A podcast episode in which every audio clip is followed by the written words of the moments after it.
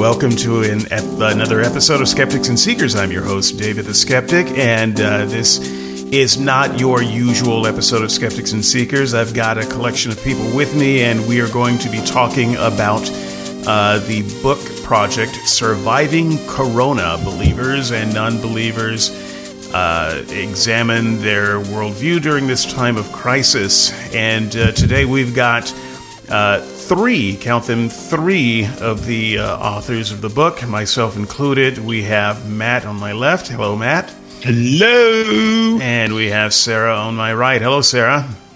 Hello, and I'm under the uh, pseudonym uh, or pen name of Sophie Dumas in the you know, book. It doesn't really do any good if you tell people what your secret identity is.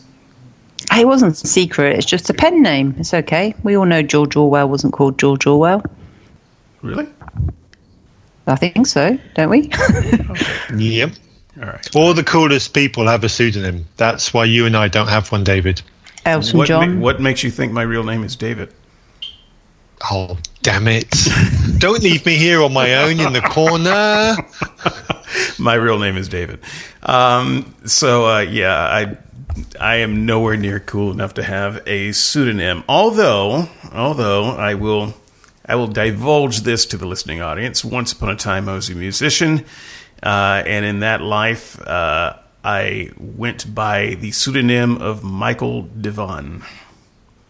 True story. Mm-hmm. Um, so that's don't bother looking it up, guys. You, this was before the internet. Forget about it.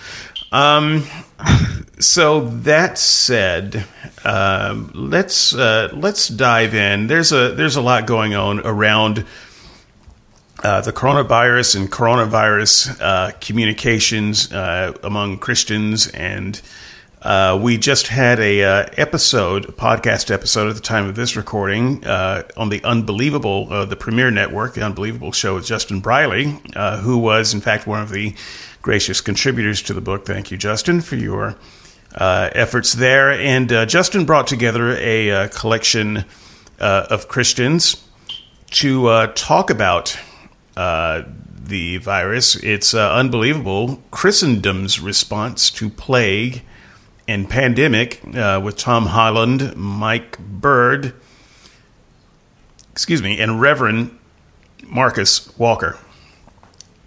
Let me just can I can I uh, diverge here just for a second?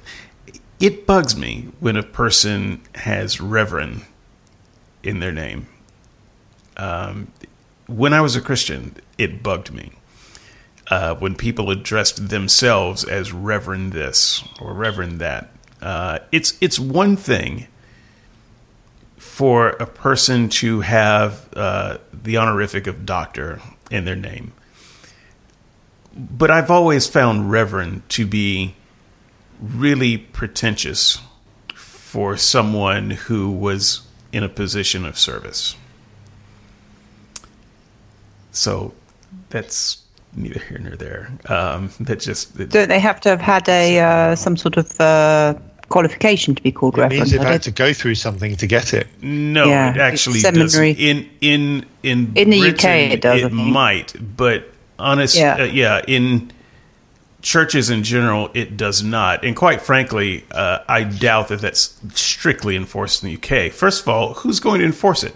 If someone is preaching at a church, whether they have a seminary degree or not, people are going to call them reverend because that's what they think they're supposed to call them.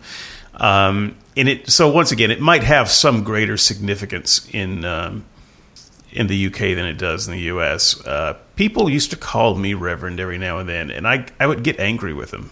I had no patience with that nonsense. Um, n- none, none, I think it means you've been ordained in the UK by the Church of England. I think that's the only time you can use that title. So it's yeah. a specific yeah, so you've got, you've got Reverend, and then you've got Right Reverend. I don't know exactly what Right Reverend means, but I suspect it's some higher position than Reverend. so, Calvinists. It's the ones that are more right than the others. it's just it's uh it's one of those minor annoyances um, with with me. It's it's very much a bow down and kiss my ring kind of thing. and uh, to that, my response is usually bow down and kiss. m- Anyway, uh, family family rated um, show. So um, yeah, they're they're So right reverend means you're a bishop, and most reverend means you're an archbishop. Just in case you're wondering, okay. Somebody just hit Google. it's Wikipedia, which probably means it's wrong if you're a Christian. exactly. Well, um, yeah, wow. Sorry about that little rattle, uh, people. Um, watch that be the only thing that anyone talks about for the, for the first week. Um, anyway, uh, Reverend Reverend Marcus Walker, um, one of the guests. I have not finished listening to the show, uh, but I, I did find uh, it interesting that Christians are still having a good talk uh, about the subject. And uh, I wanted to kick us off uh, with this idea of what it is Christians are saying about the pandemic. Obviously, none of us are Christians, but we have been Christians and we have listened to a lot of Christians talk. And I must say, I am very confused about the messaging coming from Christians. I can't tell if the majority of Christians are are saying, you know, damn the torpedoes and full steam ahead. Uh, we're we're gonna ignore all of the laws and restrictions and uh, meet in person and go to church, and that's that's the only way to really fight the pandemic is with the supernatural protection of Jesus. Or is it the Christians uh, who say, "Yeah, you know, I believe in prayer, but I also believe in soap. Uh, so let's uh, let's put on the masks and stay home and do uh, church online." Uh, are you guys getting a, a read on that? What are Christians actually? What what is the Christian messaging for for this? Mostly, it's the scientific messaging here over in Limey Land. There are a few standout people, mostly of the very fundamentalist uh, arc of Christianity, who are off message, so to speak, but mostly, certainly all the Christians I know on a more personal basis, they're they're sticking with the the lines that the scientists are saying, which is keep clean, socially distance, and uh, stop this bugger from spreading. Uh, I don't know if now's the time to bring up that horrific thing called the Plandemic video. Um, that's come up on my social media feed a few times, but every single person that's shared that on the social media that I've got um, that I've seen is somebody who belongs to the fundamentalist arc of Christianity. Uh, so I think those are the people that are off message. Okay. No, I've, I was forwarded that by a friend, but she's not. Uh, she's not in theistic leanings of any kind. But um, um, yeah, I'd say. Well, in the UK, I believe what the Church of England's uh, closed down the churches, and they were pretty strict about that. The, the bishop gave out orders as to what needs to be doing. I know a friend who is a reverend, um, who uh, who's a vicar in the Church of England, and they're pr- being pretty strict with things like funerals. Only uh, six people at the funeral, and so there was uh, he was overseeing a, uh funeral for seven brothers and sisters who'd lost their parents to COVID, and he couldn't allow one this one extra person because apparently there's police at the at the cemeteries. Or anyway, it sounded all pretty fairly uh, fairly strict even in the UK. I don't know what's happening in France. I, it's not something that's come up. I think they've just been told to shut, and that's it. They'll shut. So. Uh, not not an issue particularly. We're not certainly not seeing the crazy, you know, uh, types of scenes we're seeing from uh, the states where people are, uh, are suggesting that they're covered in the blood of the lamb and they're never going to capture a virus. But uh, I think people are mostly just yeah doing doing the medical thing. Well, so I live in the States, and uh, I want to thank Tyler for uh, posting this uh, news article. But Tyler, Tyler B on the on the blogs posted an article. I just chased it down a little bit. Pastor Tony Spell. Pastor Tony Spell. I'm just going to play a, a clip, just a quick clip. I have had a change of heart, though. At midnight tonight, the governor has asked that we comply with his 25% capacity order. I assure the news media today that we will comply with the governor's orders whenever they sell popsicles in hell and set up an ice skating rink in the lake of fire and sell tickets for admission. We will never comply with any anti-God, anti-church, anti-free American Christian order that says do not have church. Today, I still have this ankle bracelet on. I am arrested in my home. What has changed? What's changed is starting this Sunday, we will operate at 125% capacity. Starting this Sunday, we will become more vile yet than thus. Starting this Sunday, people from Illinois, Indiana, California, Georgia, and New York, new state, will be in our services in person, where we will preach the unadulterated Word of God from an unfettered pulpit with boldness that will cause Satan and his imps to cower back into the lake of fire where they belong. So God bless us all. God bless America. We continue to do what we do with a change of heart that says, let's do more of it in Jesus' name. This is how Darwin works. this is how it works. Selection, people This selection. is this is America, America, and uh, in America, run by run by Saint Donald Trump. This is how we think. um, I find this to be a fairly common sentiment, honestly. Uh, and uh, is it more common than the than the other kind of sentiment? I can't really get a, a read on that, and so it may be obviously, you know, the more sane kind of Christian in other parts of the world, but in America, this keeps cropping up over and over and over again in different parts of the country. Uh, another one of the uh, article uh, articles that um, Tyler landed on the board was that three thousand churches in California uh, vowed that they were going to ignore uh, the uh, the laws in that country and have in person services on uh, Passover Sunday because Passover Sunday is more important than uh, saving a few lives. This is this is America. This is the this is real church, real people, boots on the ground, uh, and it's and it's happening all over here. So um, I I am rather confused on what the proper messaging uh, is supposed to be coming from the church, and if one of these messages is obviously wrong, then what I would expect to hear is the other side uh, denouncing the people who are who are giving that message. I don't see any of that going on. Have Have you seen any of that in in the public sphere?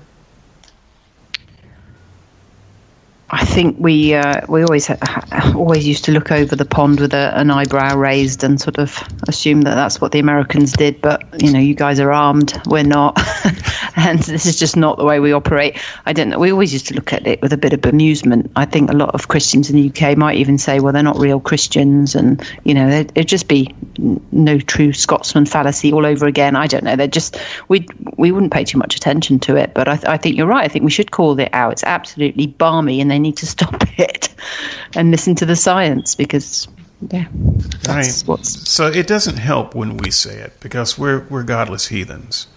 quite. Uh, it's this needs to come from other Christians. It needs to come from I agree. uh, you know, official church channels. You know, the Pope needs to have something to say about it. And I know that, you know, America, we don't care that much about Catholicism, but I mean, that would be an official channel, right? Um, uh, I would want to hear the Church of England uh, say something, you know, whoever the head of the Church of England is. Isn't that, isn't that the Queen? It's the by the way? Queen, yep. Yeah. Um, Although she tends not to interfere, the person you really need to look to is the Archbishop of Canterbury.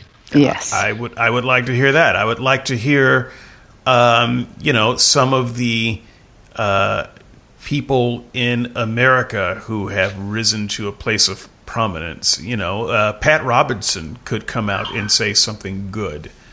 Um, you know, for a change, Jerry Falwell could come out and say something sane.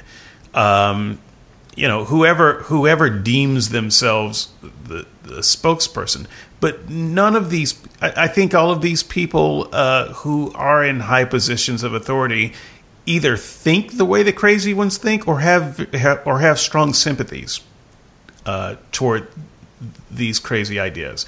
They want to be in a position to say, "Look at what God, look at what protection God is giving us." They they they have their speeches ready when the pandemic is finally over. How their how prayer overturned uh, Satan's grip. So, Well, I- what did you used to think when you saw the crazy? Were you in line with it, or did you just think they're nuts and watched it from afar? Because that's, I think, that's all we used to do. We didn't really, never thought about calling it I out. remember my denomination was uh, thought that everyone else was going to hell anyway. So I mean, they were Right. they were going. We didn't side with them. What are you What are you talking about? They were. Yeah, yeah. They were as So they they, were were, as wrong, heathen as right. They were as heathen as atheists as, as far as we Oh, were concerned. So uh, we didn't have an, a lot of alliances there. And as far as uh, the crazy in our own denomination, it's a it's a split bag. Um, it depends on where you were because we had uh, conservative branches and liberal branches. And the conservative uh, crazy branches of our denomination are conservative and crazy, and the liberal branches are uh, stay at home, yo. Uh, so it's once again, it's it's a a situation where the messaging is very confused, and there's no strong voice coming out of the church uh, giving a word of knowledge from the Lord uh, about what it is Christians should be doing or thinking. And uh, as as a uh, an atheist, I don't know. I don't, I don't, I don't know what the Christian position is, and so it's really, you know, I'm. The Christian position is everything. It seems like if there's a God, He's a very poor communicator. Well, we had the show today on Unbelievable, which had the, the English side of it. Well, mind you, there was an Australian on there as well, but it was all fairly measured and calm, and there's no kind of going out and uh, ignoring government advice or anything. It was just all about the history and how the church and had set up hospitals, and um, it was more that kind of slant they yeah, had on. it, calling a hospital after one old saint who is related to something to do with getting better doesn't automatically make the whole of Christianity so much better for for humanity.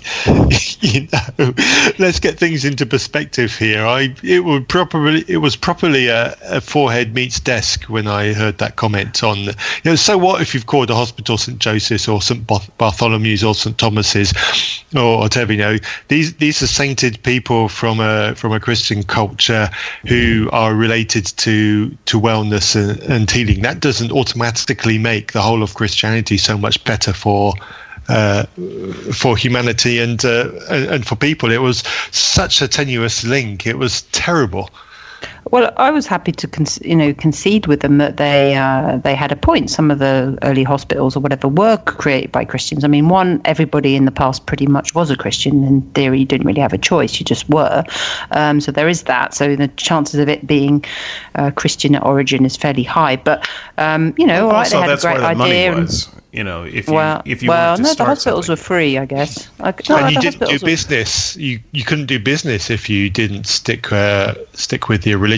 You know, it's uh, Right, the way. yeah, yeah. No, when I say that's where the money our was bases work. with with regard to the hospitals, what I mean is if you wanted to build a hospital, uh, if you wanted to do something like that, you needed you needed money, you needed patrons uh, to be able to fund that sort of thing, um, and uh, education uh, was you know largely controlled by uh, the church too, and so if you're going to you know oftentimes uh, people who would have had the education to run something like that or be um, you know have have medical knowledge uh, would have been uh, on the Christian side of things, and so it's it, it's a little bit like uh, you know in Muslim countries, uh, you know hospitals are built by Muslims, because that's what Exactly. that's what it's yeah. going to do. yeah. Yep. You know? I mean, the church owned everything: the land, all the, all, yeah, all the land and the money in the country, and so so they set up. But all right, fine, we can, but we can accept that they did set up some um, some hospitals. But who runs the hospitals now? It's the state in the UK. So um, it was after in the 1940s when they set up the NHS, and it was a Labour idea, I believe, and uh, you know, so and it's free at the point of delivery and has worked reasonably well, but it's obviously creaking at the knees. But you know, it's the state that runs these things because we've picked the, the good ideas that um, they came up with, and and it's been built on, and maybe they did bring up these ideas by pulling themselves up by the bootstring because of the messages, the kind of good messages in the Bible about uh, loving one another and serving one another and binding up the wounds, literally. Um, but uh, you know, it's just cherry picking, isn't it? You can go Inquisition and uh, the um, witch burnings and uh, the the Magdalene sisters, all the nuns that used to take the babies off the unmarried women and give them away, and you know, you can just pick the bits from history that, that paint you in the in the good light. But fine, they they created the hospitals. Let's give them that. Um, and uh, but you know, you can't keep resting on your laurels for the forever. Um, it's it's something they contributed. Thanks for that, and and now it's controlled by the state. So so I don't really know why they keep going on about it. Really, before moving on, I actually want to double back uh, to Pastor Tony Spell. Uh, I this this might generate some discussion. Uh, I hope it does. Uh, but um, what I want to know from from Christians, because I've gotten in trouble with this kind of thing before, um, he seems batshit crazy to me. Okay, the things that he's saying seem to be batshit crazy. Obviously so, but from a Christian perspective, um, what Christians, some Christians, um, think that I am um, too too free, too quick to call Christians crazy. Um, so, is is this guy crazy, or, or is he? Do you think he's perfectly sane, but just maybe a little wrong about his advice, or, um, or or what? If if in one another one of the things that I've been accused of is kind of uh, picking the low hanging fruit. You know, you're just you're just cherry picking um, and using the worst possible examples to make Christianity look bad, to put it in the worst possible light. Okay, great. Is is this guy? Does he represent the worst possible light for Christianity? If so, why? On what basis do you do you say that his doctrine is bad for Christianity? Why is he obviously wrong? Um, why should I look at him and think that he's obviously nuts? I know why he's obviously nuts from a secular perspective. I don't know why he's obviously nuts from a Christian perspective. Uh, so uh, hopefully someone will start that conversation in the comments. Um, why, if you're a Christian and you think he's crazy and you think that I'm just picking on a crazy person, why do you think he's crazy? Please explain that. Um, how can I identify the crazy ones from the not crazy ones? Because this guy is not alone. I could have, I could have played ten other clips from ten other prominent pastors. He's not alone. So why is that view obviously crazy, Christians? Um, so before we move on, do you guys have any thoughts about that? Uh, just, uh, just out well, of I would curiosity. say, yeah, no, he, I would say if uh, the Christians would say, well, he's ignoring whole swathes of the Bible. God never promises a good time, so um, you know, a totally pain-free existence. You're still going to suffer. It's not. It's not a. Um, a get out of jail free card in the world. So you'd be stupid to take risks. Um, uh, so yeah, I, I, think a lot of Christians might just say that it's, it's, just you're not protected in some special way. You're still going to be open to the natural issues of the world. So. Um, no, but you're, you would he's, say he's that. wrong-headed You're, just, you're just an atheist who doesn't believe in supernatural protection. Christians do believe in supernatural protection. Uh, they don't believe it necessarily then they don't know their every Bible. time. but then they don't know, you know, the thorn in Paul's side and the uh, whichever one had the tummy ache or the disciples. You know, was it Timothy or somebody who had the tummy ache? Also Paul. And, and they, and they all had oh, oh, Paul again, yeah, having a little bit of wine to help his his stomach. Um, you know, they still had they still had disease and problems and death, and so that being a Christian doesn't mean that you're going to be exempt from these things. So you're right to take precautions, and it's the same thing as not letting your f- two-year-old child play in the middle of the road. It's uh, yeah, but so it's, um, it's just this. But we're not to forsake. We're not to forsake the assembling of ourselves together, as the manner of some is, but exhort one another all the more as you see the day approaching. Uh, this is Bible, uh, and we ought to obey God rather than men. And man has made a law that essentially says Christians you can't uh, go to church. Um, now, who who ought we to obey here? Who ought we to trust here? Why is this guy crazy? I don't I don't see anything that you're saying that should make this guy uh, crazy. Matt, is this guy crazy or a good Christian? Um, I don't know. Um, misguided, Okay. um, hung, hungry, hungry for money from those prepared to give it to him. You, you know, a con man will say anything if it makes him a little bit more wealthy. Is he crazy to is crazy to uh, to stick by that as a as a lifestyle policy? Possibly not. Maybe he's wise. Maybe he's far more clever than we are. This hasn't made me rich. So, one of the things that uh, I don't hear anyone talking about, I don't see it uh, in discussions online, uh, is the money aspect of it. Yes, we're going to get to the book here really soon. Uh, there's a money aspect of it, though. Um, churches are businesses, and they need a stable income, just like any business. And preachers are a lot like CEOs of the business um, and they make their living uh, off of the income from the church. So preachers have a strong incentive uh, to keep church services going, to keep the money coming in. Because I can imagine, I, I don't know this for sure, and this is this is once again, if someone has some data on this, I would love to see it. But my guess is that the take from uh, online contributions is a lot lower than the take from in person contributions. And uh, when people aren't going to church, they're not giving money. That's that's my take. And so churches, like any businesses, have to have a reopen strategy uh, if they're going to stick around, uh, because they can't go uh, for months and months and months without people coming and putting money in the collection plate just just as a a business proposition, they can't survive that any more than restaurants can survive without patrons. But do Don't church members most- pay Sorry, from their salary on a direct debit on a monthly basis? that's what I was going to say. I said- I was going to say most people are on direct debit with You're- the church. You you're don't tend to put a lot you're- into Claim the tax back, don't we? This is Yes. I- this is this is one of these places uh, times when I'm outnumbered by by barbarians. uh, in in the in the the offering plate is just for, for change. It's No. not for very much. It's no. Uh, the, the the main. It's just for the extra you put on top you, of you what guys you're do not understand Yes. at all. There is no uh, drawing from salaries and so forth in the American church. It is it is all based on people putting money in trays. Okay. Really?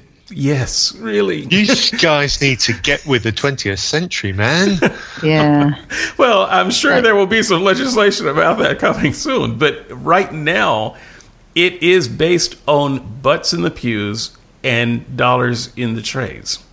That's what keeps these churches going.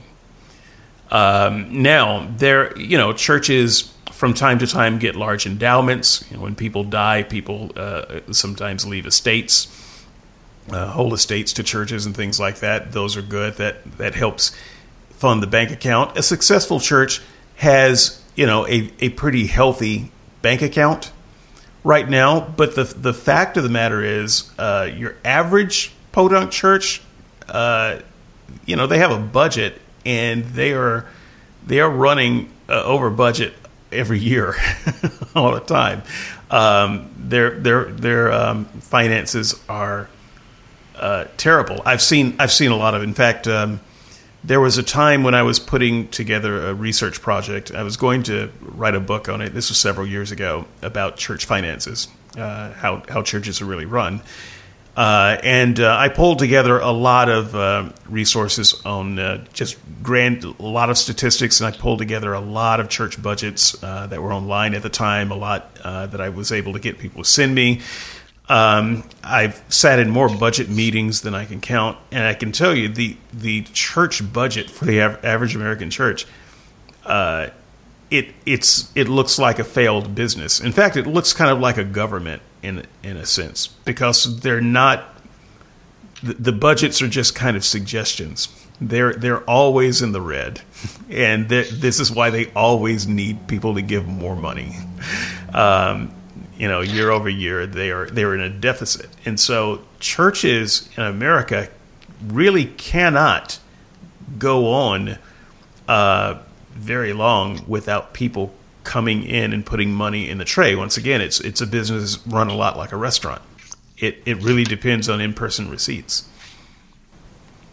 That's why they're all getting so up, uppity, I guess. Whereas uh, ours is far more civilized. We own the Church of England owned loads of land and property and things. I guess they must have sold stuff off over the years. Uh, the vicars uh, don't depend from their congregation particularly. They have a stipend, so it's not actually an income. It's called they have a yeah, they have a stipend instead. So I don't know if they they then yeah, it's for their needs. Um, and I think they're doing okay. They're doing all right for now. And as I say, they'll just sell a few more assets. They, I think they they raise a lot of money through.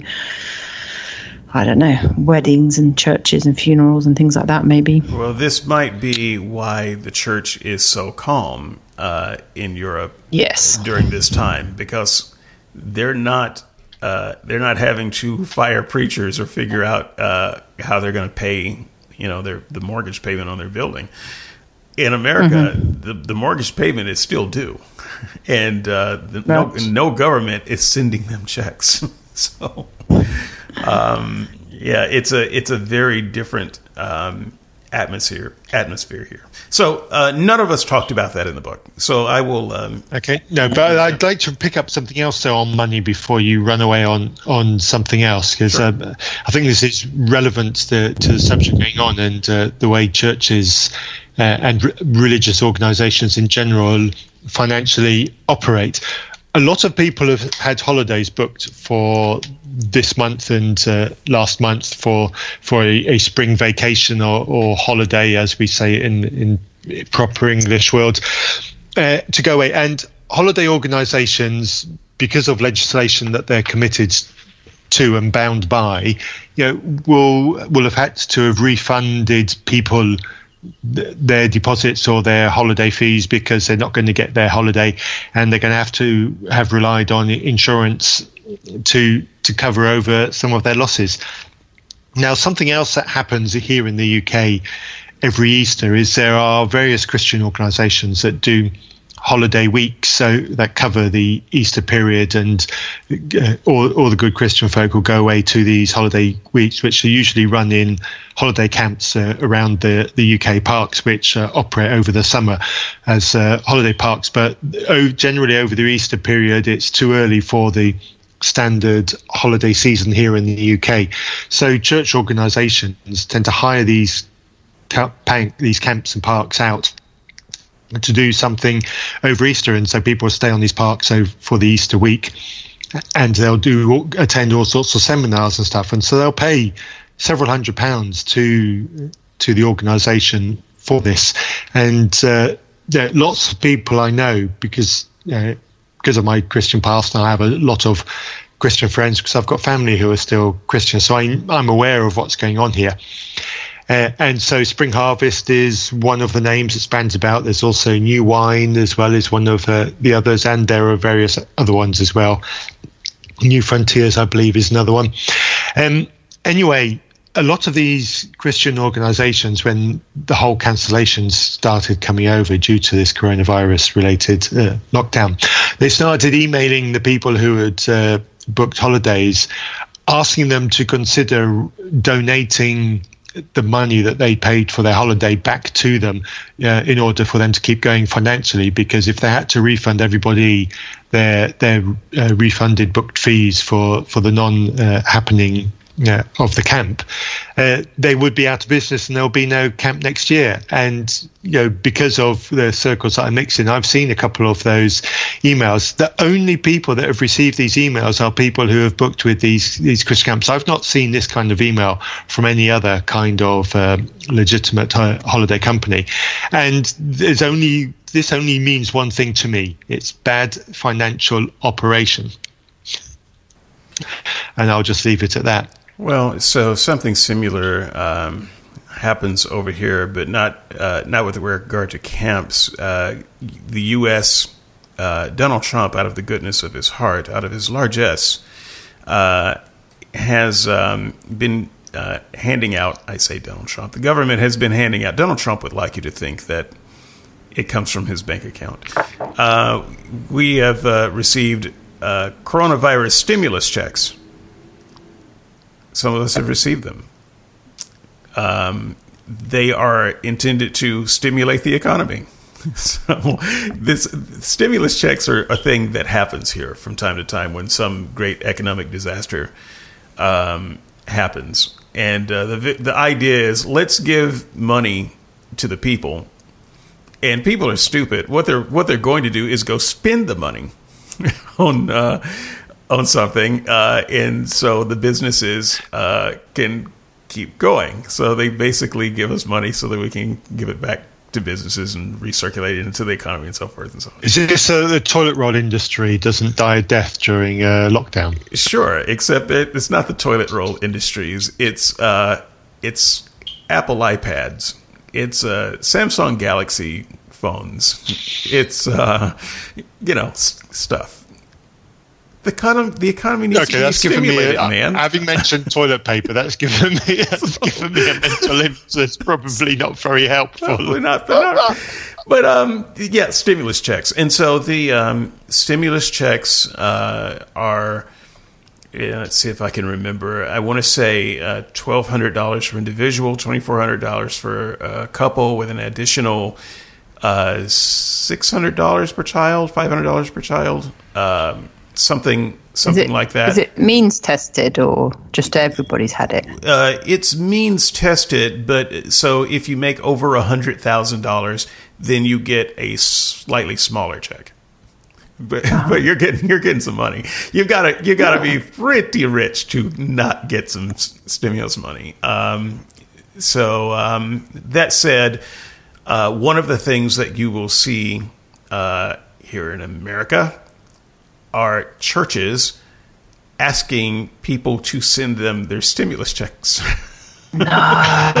yes. Oh, that's so bad. so no, no, no. that is well, just thing. send them the check, or you cash the check and then you give the money well, to the yeah, church. cash the check and give it to the church. Give give them, you know, you're getting stimulus uh, money. We uh. know you're giving stimulus money, and so you're gonna, you know, the church needs. The church has needs give us this is going on. This is a thing that's happening in America because that's how we do so it. So, can I just ask a straightforward question on that? Then, does this mean there are people who are who need that money, genuinely need oh, that yes. money because oh, they they've um, yeah.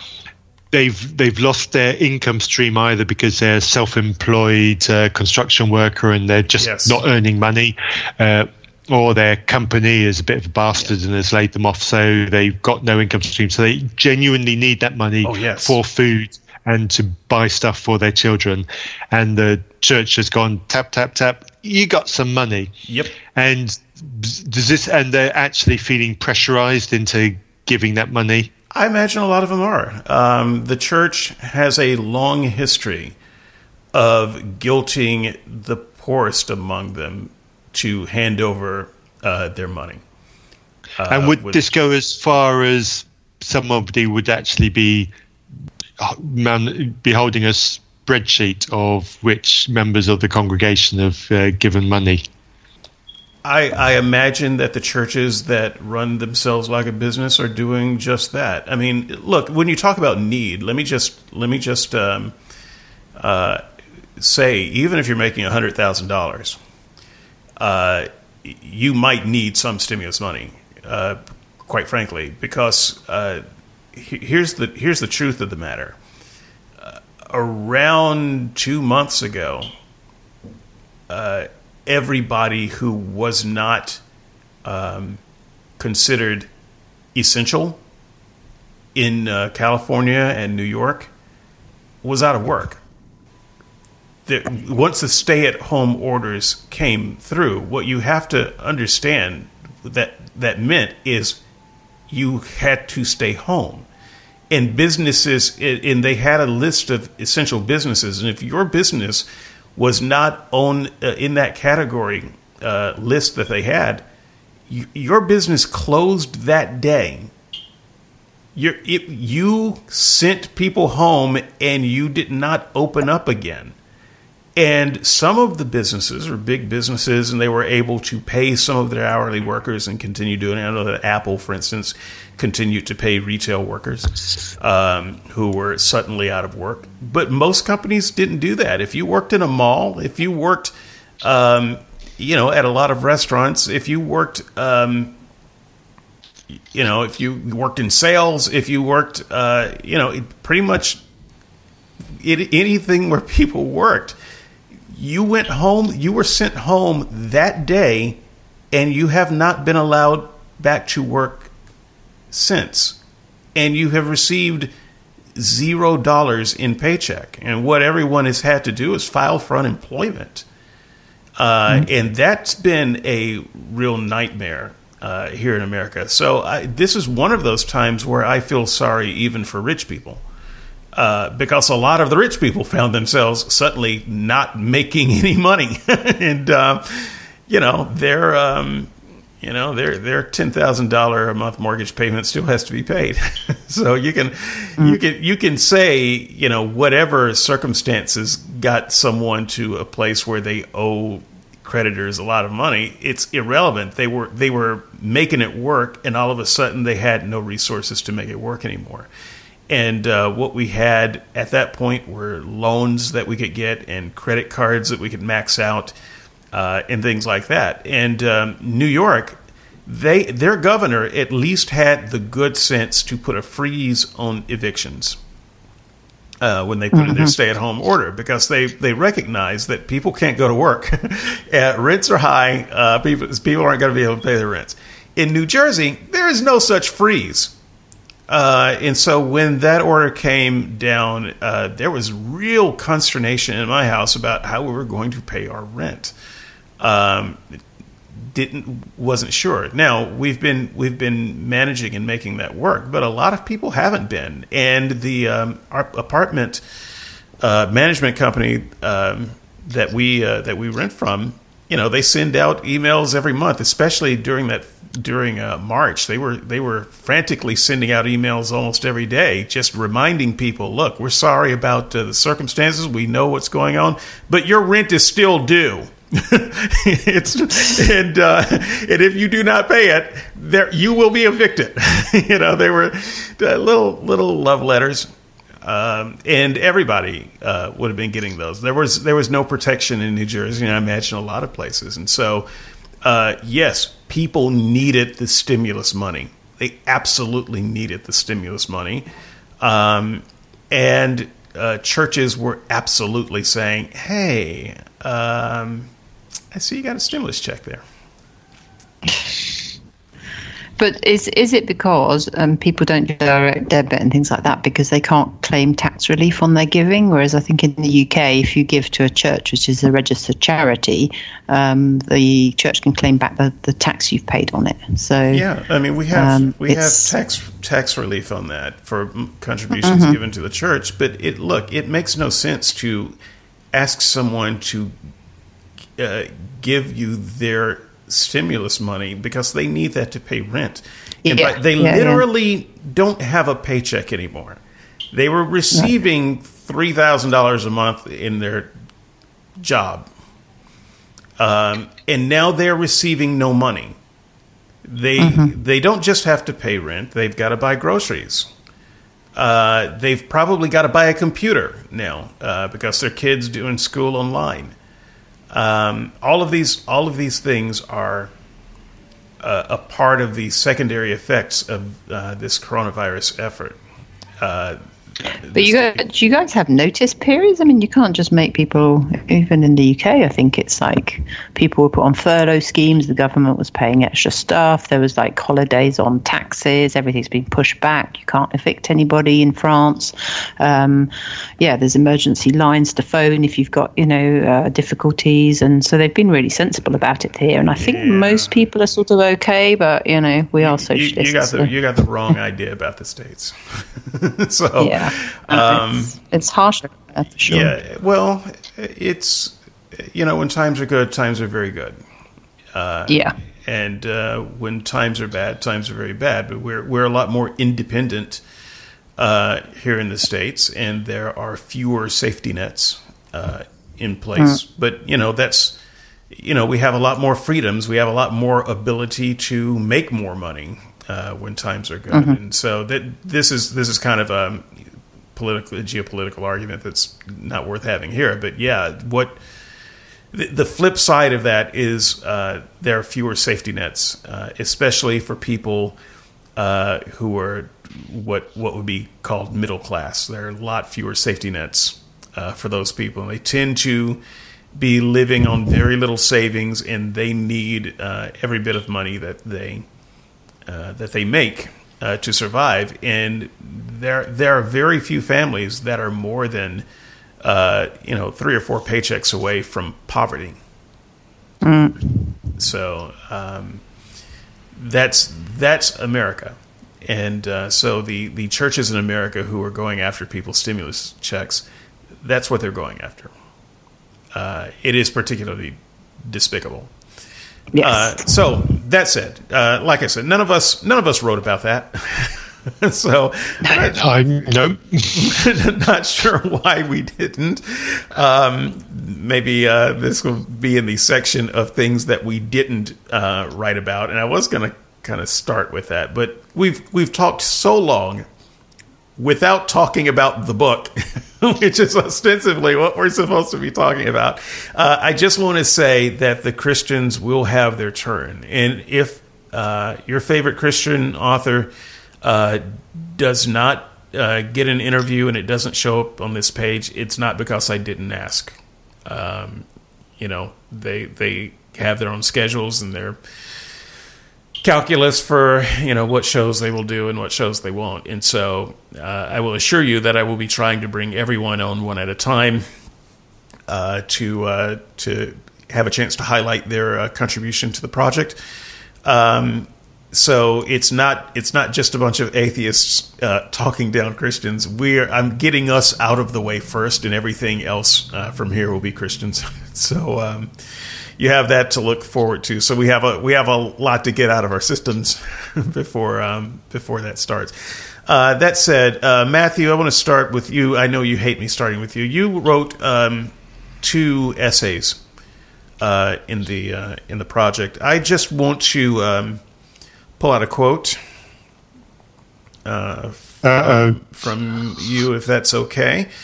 Um, in fact, I, I was going to have you do a dramatic reading of it, but um, that's okay. I'll stumble through it.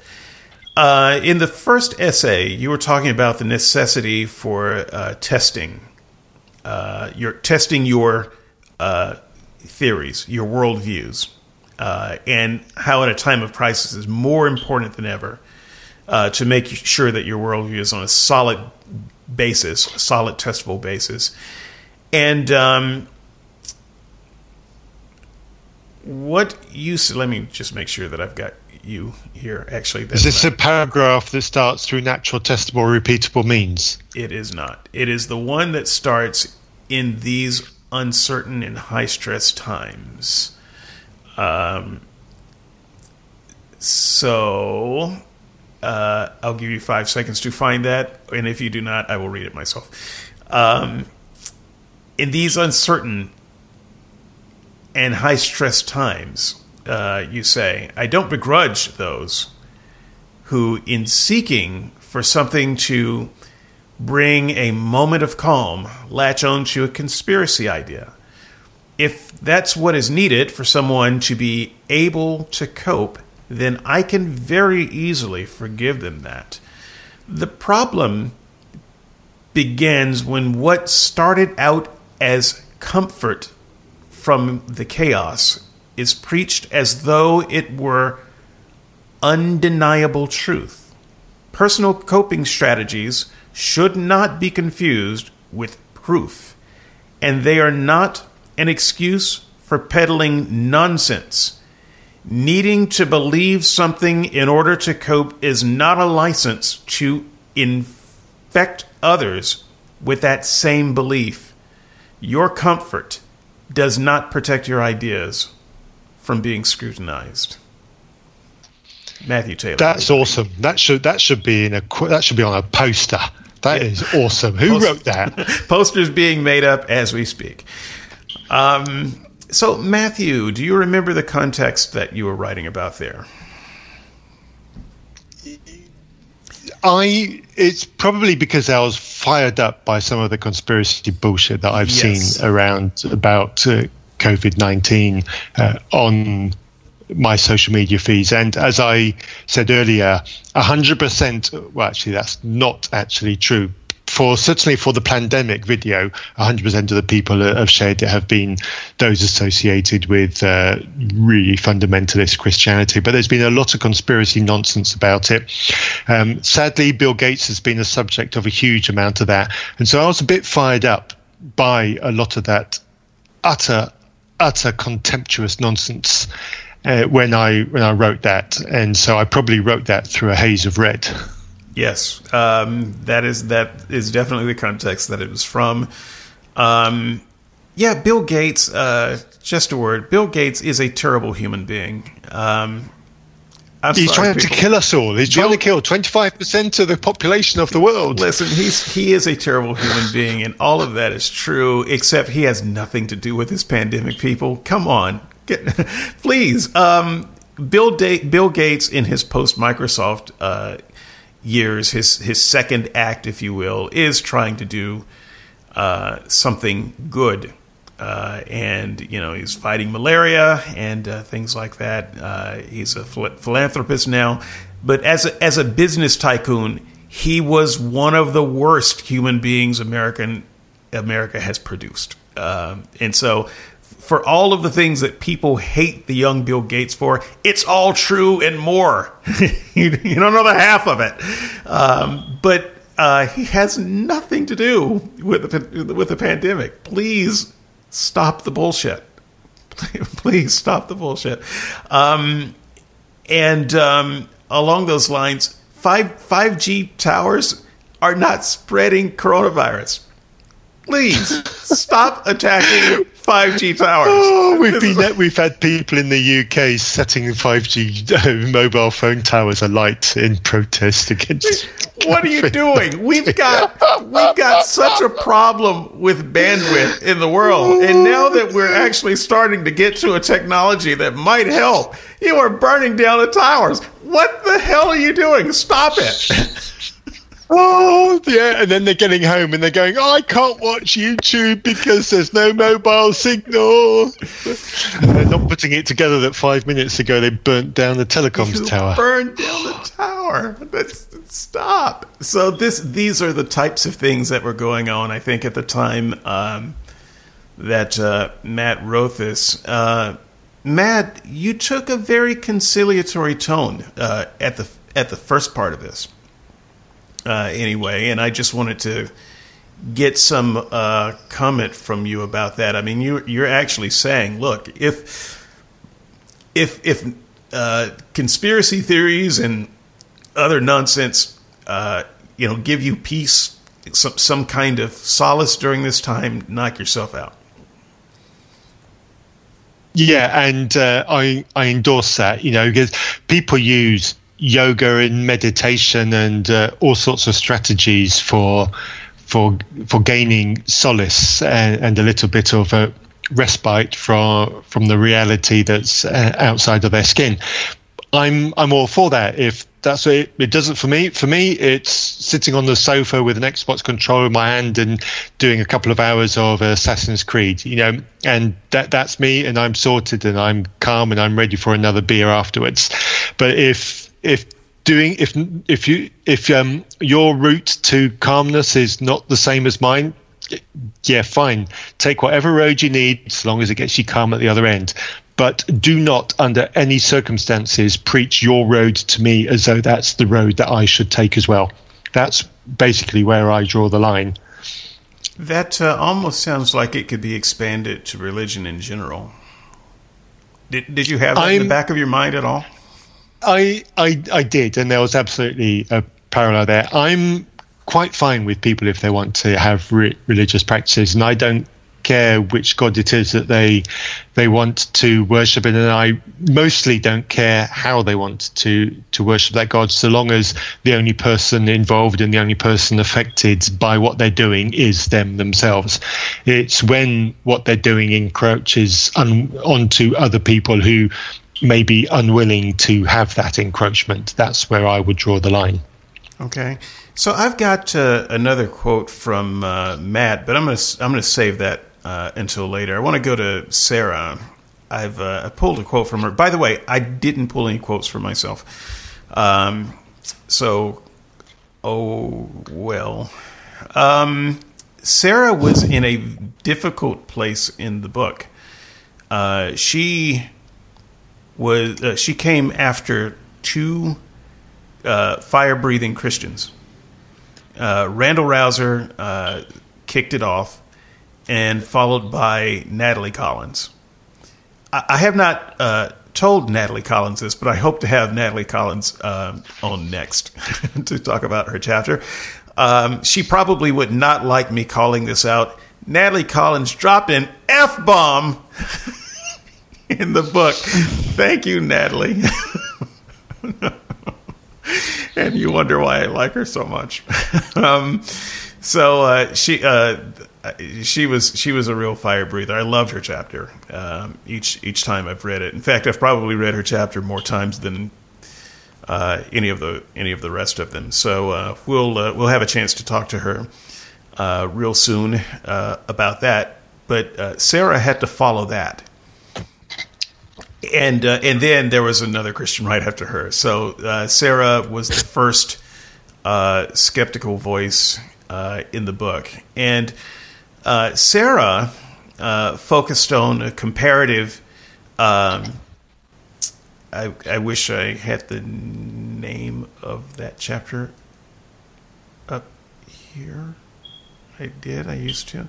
It was comparative pastors and apologists. Yeah, it was. That's what I called it.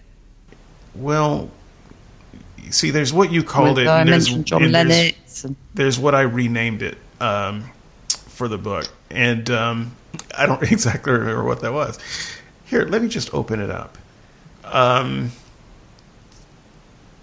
this is this is good preparation. Give me just a second. I think page forty-five. I called it. Well, I I called it Pastors and Apologists and compared various views from Justin, from John Lennox, Nicky Gumbel, Esther O'Reilly, N.T. Wright.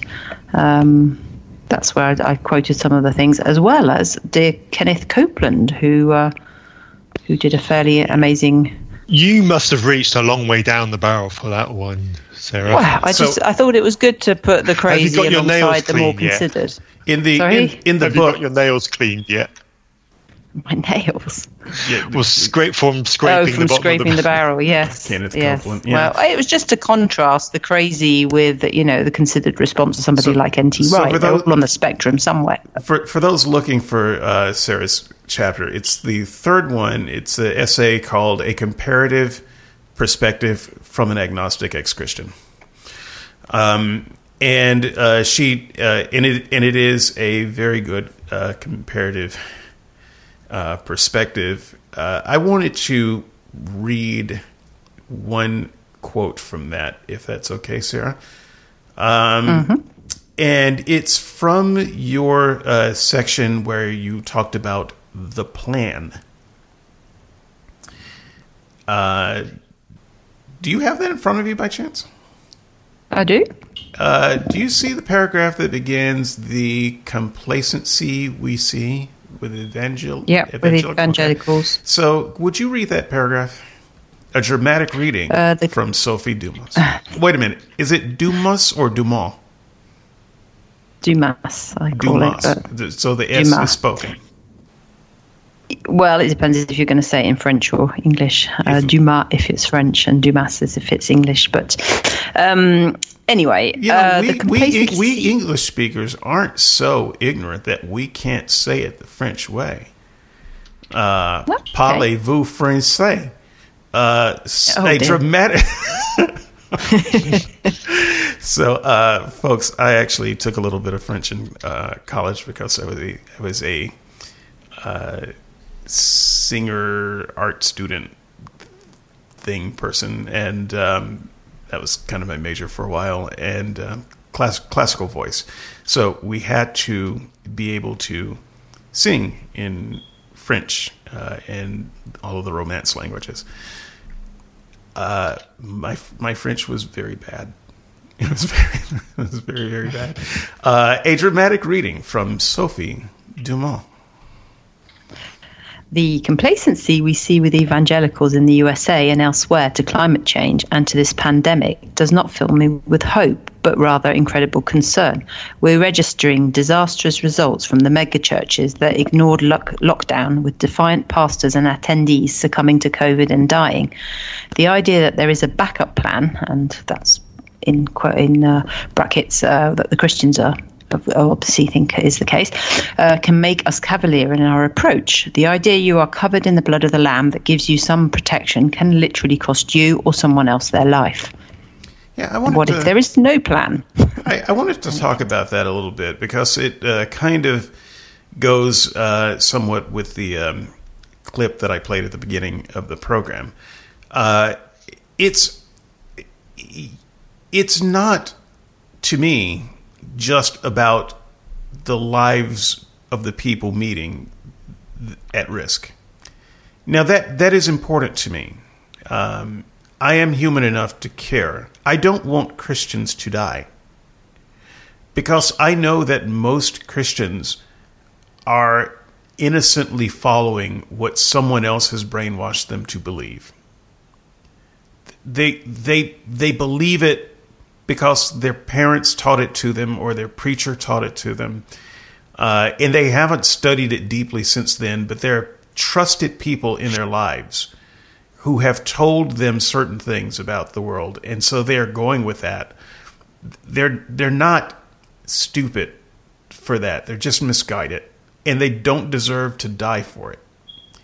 I don't want them to die for it, um, and so that's that's the first part of that. And I've got a lot of Christian friends. Most of my uh, contact list in in my phone are Christians. Um, and most of them have been good friends to me over the years. So I don't I don't want them to die. And I know uh, some of those people. In fact, one of my best friends, um, you know, maybe uh, maybe not the sharpest uh, tack uh, out there, but I don't I don't want him to die because he believed somebody. Um, so that's very important for me to say. But it's not just about the people who are putting themselves at risk, uh, who are being put at risk by what, in my opinion, are charlatans who ought to be prosecuted uh, to the full extent of the law. And we need new laws so that we can prosecute them to fuller extents. It's it's about the risk that they are to the rest of society when when they go back home they are spreading disease. They are they are all potentially typhoid Marys, whether they ever get sick or not uh, themselves. They can spread it around, and when people uh, like this pastor boast of the people who come out of state, uh, come come to his church from out of state because their states aren't allowing church services, well, then we have a, a an opportunity to reinfect uh, people in more states and it seems like an incredibly selfish thing to do. Um, and so I I wanted to I was struck by that uh, toward the end of your um, paragraph there. I wonder if um, you wanted to comment on some of your uh, thought process there. I mean, the blood of the lamb, uh, the idea you're covered by the blood of the lamb.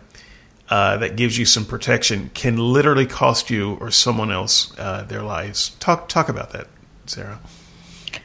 Yeah, it's mo- it was mostly from the uh, what's happening in the states in terms of uh, seeing that they had this kind of cavalier approach, and uh, it just it struck me that having given up a theistic worldview, it does focus the mind. You realise there isn't a safety net, and it does it does focus uh, focus your attention a little bit more, you suddenly think, no, there isn't going to be a new Earth and a new creation. It's only we've only got this one, and we do need to take climate change um, more seriously. And uh, I don't know, it just it helps you live with more purpose. I found that your life is just this one one time, and you've got to really treasure it because there's no not necessarily anything afterwards. And so for me, it it's been a good thing to drop that that theistic view. But um, I know a lot of people think there is a plan, and um, you know, God's in charge. Even though we can't see the pilot, there's somebody there's somebody driving the plane, and uh, there's going to be a second chance and a second coming. But you know, what if there isn't? It's a big gamble to take. Um,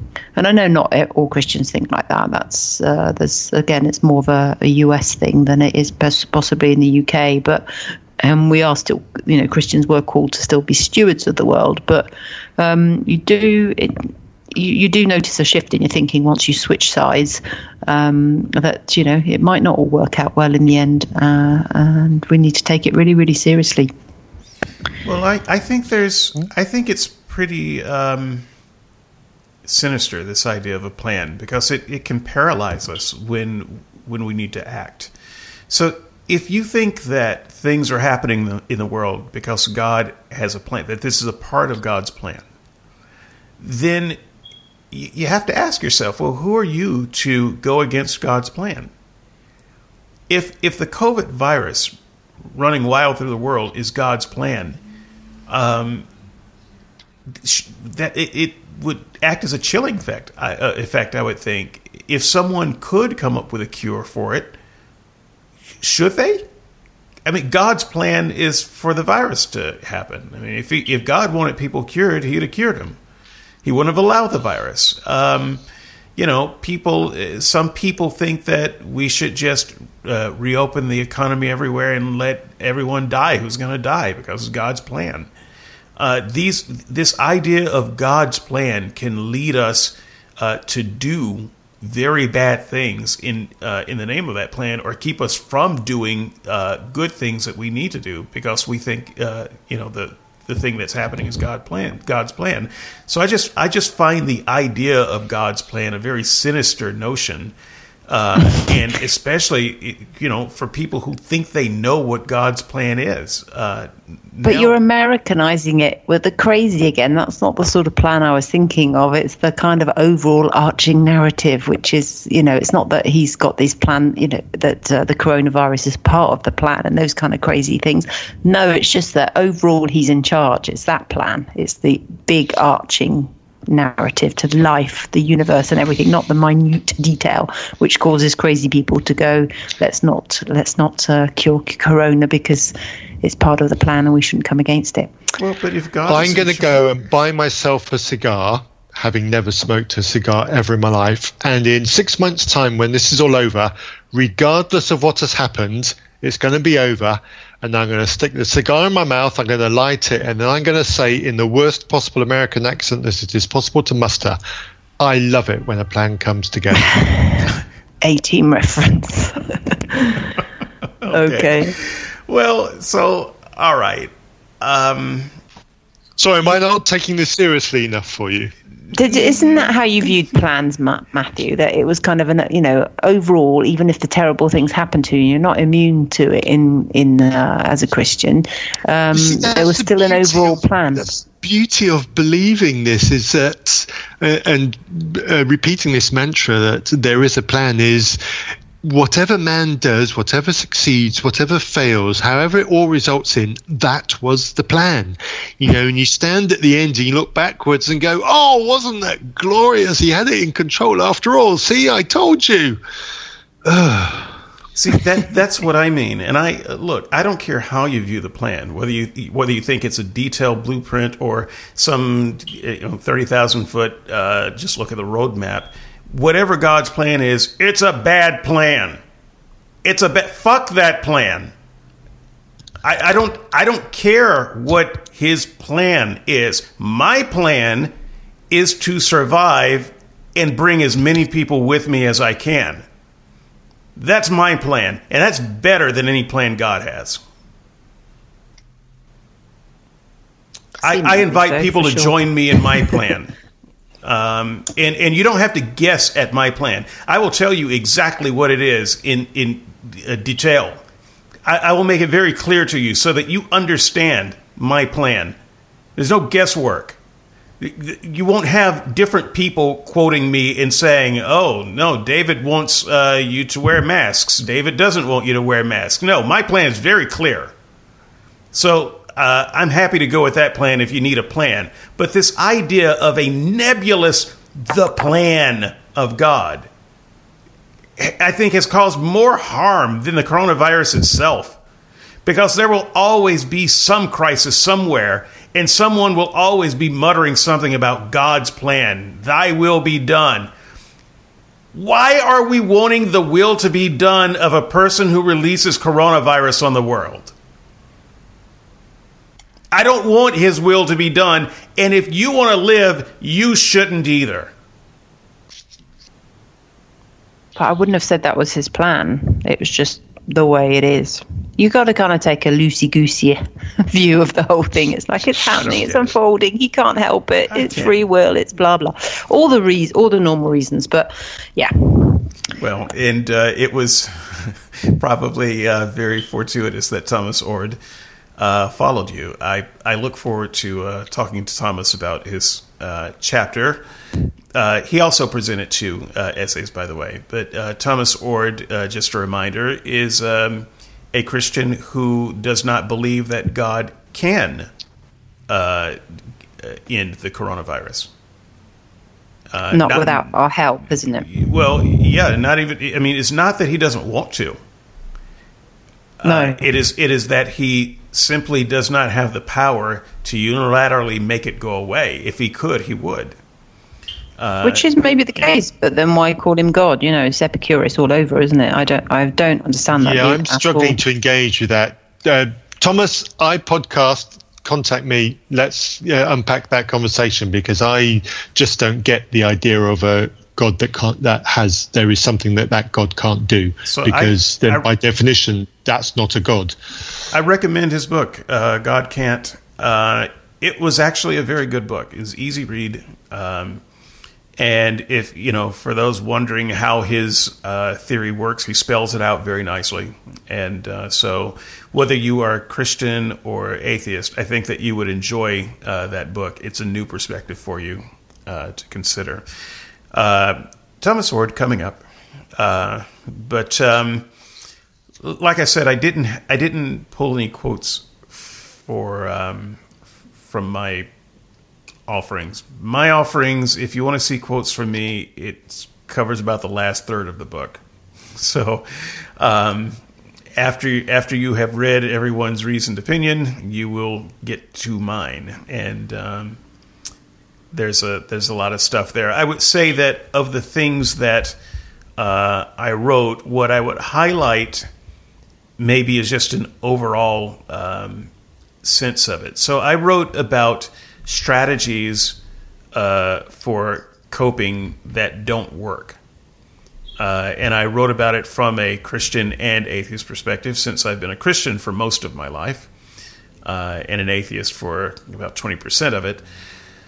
Uh, I've, I've been on both sides. And so I spoke from my own experience, not uh, speaking directly uh, uh, about anyone's contribution in the book. In fact, um, fun fact, I did not read any contributions to the book before I wrote my chapter, before I was done. Uh, so I was getting them coming in, uh, and I kind of had to manage that. But I made it a point not to read any, uh, neither from Christians or atheists, uh, before writing it. So if you read my chapter and you say, "Well, he's he's speaking directly against that guy," no. I, I am not because I didn't know what that guy or that uh, lady was going to be saying. Um, and so I, in my uh, outline, I had three God views that don't work, and three uh, kind of atheist views that don't work. And I think that uh, one of those probably didn't make it into the final book. But I, I think the one thing I would say doesn't work for either side that's kind of similar is the faith and hope strategy. And it may come as a surprise to some of you, but yes, even atheists sometimes deploy the faith and hope strategy. Uh, so I'll I'll start there. The way it the way it um, manifests itself on the atheist side uh, is in what I call unfounded optimism. We have uh, at times, at least some of us, an unfounded optimism for the future. Oh, things are going to work out. Things are going to get better. Uh, progress is uh, an alterable upward climb. Uh, and if you read uh, Steven, Steven Pinker's book, um, uh, the about our, our, better angels, I can't remember. I can't remember the exact name of the book, but he talks about moral progress um, through the years. And one reading that would get the idea that moral progress is something that will always continue, that it is inevitable. And I do not believe that.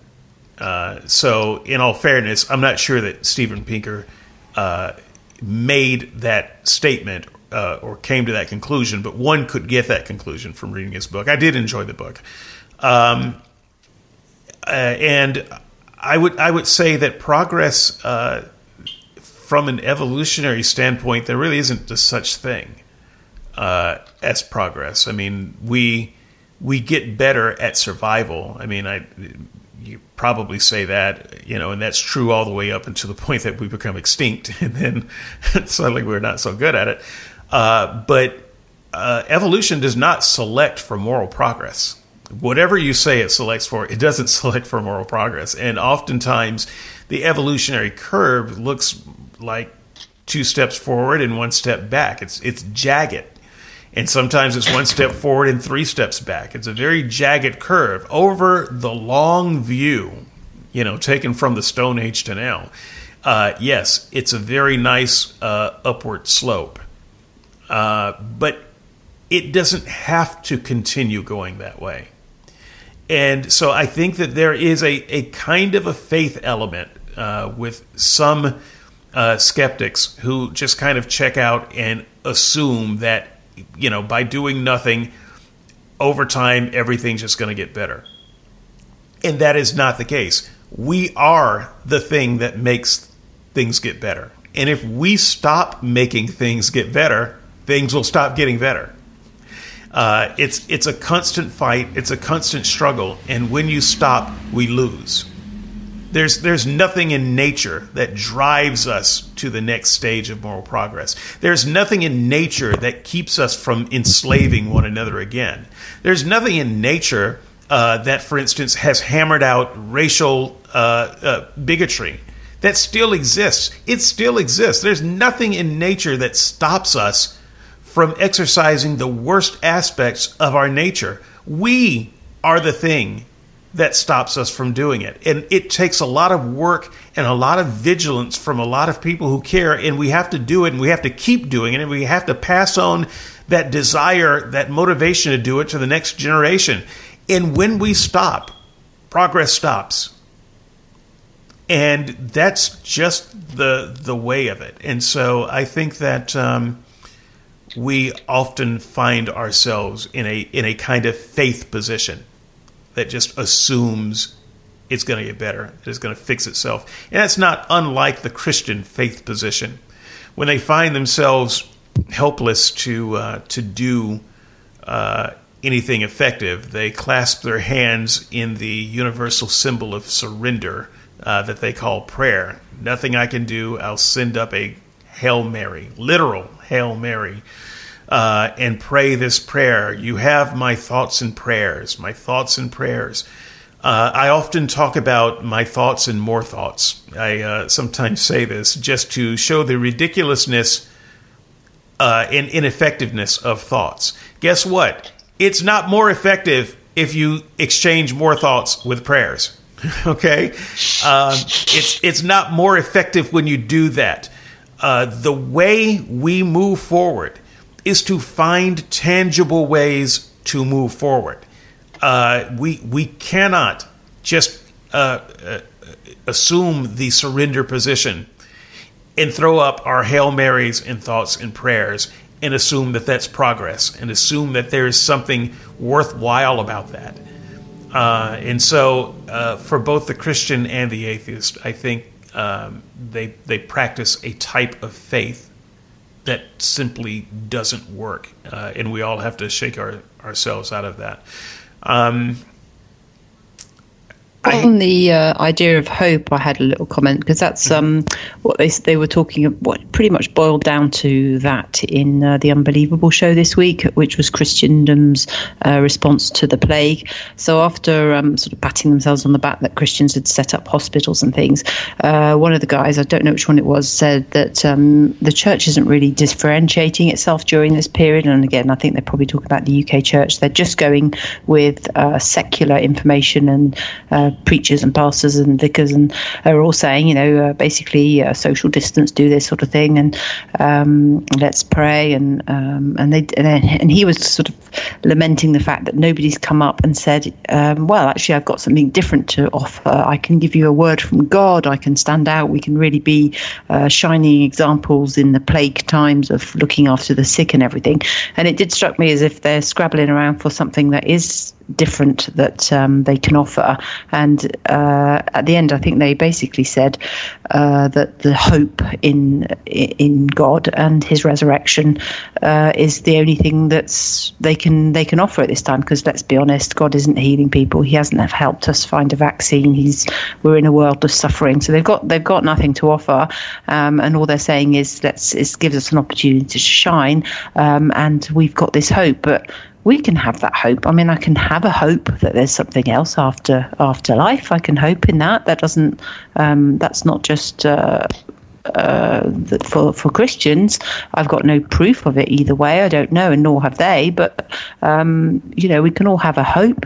Why not? And if that does help you survive this, and um, gives you a, a, framework to keep your keep your head together, fine. I think that's that that's great. And uh, um, but I don't think Christians have got the corner on hope. We can all have a hope, a hope that it all works out, a hope that we our legacy lives on, or that we genuinely our consciousness lives on, or we've we've no idea. I think it's fine to say we don't know, and um, and we can share in that hope as well. So the other thing they seem to think was on offer was the the churches giving us uh, kind of a transcendental um, feelings and the kind of the feels when we go in there that they're uh, something ancient and uh, uh, there's been lots of history there and lots of difficult times and births, deaths, marriages have all taken place in there. And uh, you know, yes, if those sort of traditions and rituals mean anything to you, but the churches in the UK always used to give me the creeps. There's loads of dead bodies in them.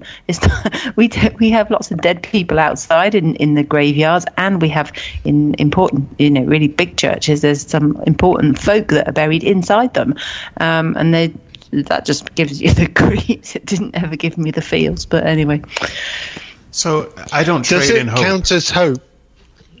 I was going to say, does it count as hope if I say that I'm hopeful that scientists will find a vaccine to protect us from this virus? Yeah, it's hope. We hope that this works out. It's a it's a desire for things to work out, and and uh, I mean, man does do badly if he, if he, if all hope is taken away from you. If you're in a concentration camp somewhere and you have no hope of ever getting out, people do literally die of a broken heart, uh, losing the will to live, and that kind of thing. Hope is a really important factor in in uh, in humans. So I, I think any form of hope is good. Yeah, I don't I don't trade in hope. I'm sorry. And um, here's the thing: I I have been uh, among the hungry on the dole with no money, um, and in the you know in the soup kitchen or in uh, line for to get you know a bag of free groceries uh, from some charity. I've been there, uh, so I know what that is, and I can tell you. Uh, you know, the person peddling hope in the person giving me a grocery bag full of groceries, uh, I'm going to go with the grocery bag every single time. Every time. Uh, the person peddling hope, what they are offering you is an empty grocery bag. And an empty grocery bag does you no good. Uh, so, yes, I understand that it a positive outlook can be useful. But if you want to give me a positive outlook, make sure that I have something to eat. Okay, because your your your best words are not going to fill an empty belly.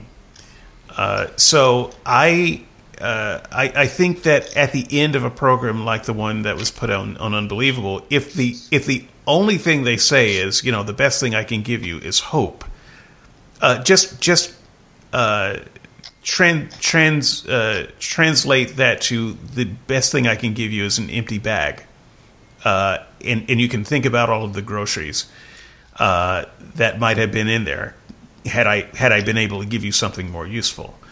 Um, so all all too often Christians use prayer and thoughts and hope as a substitute for doing something. Let me tell you, there's always something you can do. The, this book uh, project, Surviving Corona, uh, was born out of boredom and uh, despair. Uh, I, I've been locked down for a while without work. And also the despair that there was nothing that I could do. And I, and I, I just couldn't accept that. I was seeing news articles about doctors and nurses uh, going into surgery and doing their jobs wearing trash bags, garbage bags, because they didn't have the PPEs that they needed to be safe. Nurses are still dying today uh, from not having appropriate N95 masks and treating uh, people. Uh, this this created a great sense of despair in my heart and a great sense of helplessness that that there's there's nothing I could do because I'm as broke as the person living next door to me. I could I could empty my bank account and max out my credit cards, and I wouldn't be able to buy a ventilator. Uh, and so I had to ask myself, well, what what marketable skills do I have? What can I do? What can I do to do something, so, anything? Uh, and the book project was born. It's because I've got a microphone I've, I've got a middling ability to make words, and I've got a, a, a handful of friends. How do I pull that together to raise enough money to to give it to a cause to make a difference uh, in a life? That's what it came from. I'm not suggesting that everybody do that, but you all have something. There's something that you can do you you know you you go to the grocery store knock on your neighbor's door and ask them if you can pick something up for them there's something that you can do that is more useful than hope. So don't settle for the hail mary. Don't settle for the there's nothing i can do that's tangible right now. Yes there is. There is something you can do so but there that. are two different things. You can still be practical, but if you have no hope that it's ever going to help or do it or do any good, then it could d- destroy a person. I can see that hope plays a part in in our existential kind of uh, narrative, as it were. I'm going to say substrates at some point. I'm going to sound like Jordan Peterson.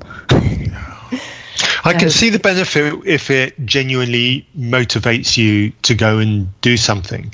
It's not one or but the other. if you're the sure. sort of person, if you're the sort of person that would help your neighbor anyway, l- let me give you a very, very personal uh, example. Some one of um, uh, the per- people that my wife and I know personally, she runs. She is the head of a nursing home yeah, in the area. So, as you can imagine, with um, old the the older members of our population, they are the people who are most at risk from this virus. And she wakes up every single morning with a very very genuine concern that today might be the day that the virus somehow enters her home. She's managed to ride it so far until today without it doing, without anybody that, who lives in her her nursing home uh, being infected, and she desperately, desperately wants to get to the end um, without uh, with that being the same. So she lives every single day stressed because she has to do practical things. She has to keep on top of her staff. She has to keep on top of her policies, double check and validate everything that's going on in this nursing home to protect the people that are under her care. And every single day for her is a very high stress day. Hope doesn't get her through those days. It's the absolute practicality of going through checklists. And there's very little that we can do to to assist her in that job and us hoping that it works for her doesn't do anything for her whatsoever. So we're doing a very practical thing and one evening a week we're cooking a meal for their family and we're dropping off on their doorstep just so that one day a week she can come home and she knows that she doesn't have to think about feeding her family because we've done it for her. It's a very small very practical thing but it actually means quite a lot to her. Um, but hope plays absolutely no part in this equation what's, whatsoever. But it potentially is a motivator in that it it helps her to to get it through. But I haven't had this conversation with her. I don't know. So I, I get David's point in that hope does nothing. If I hope that she gets through another day without coronavirus entering into the nursing home that she's responsible for, that has absolutely zero impact whatsoever on the reality of what happens that day. And ditto, if she wakes up in the morning, she goes, "Oh, I hope today is not the day."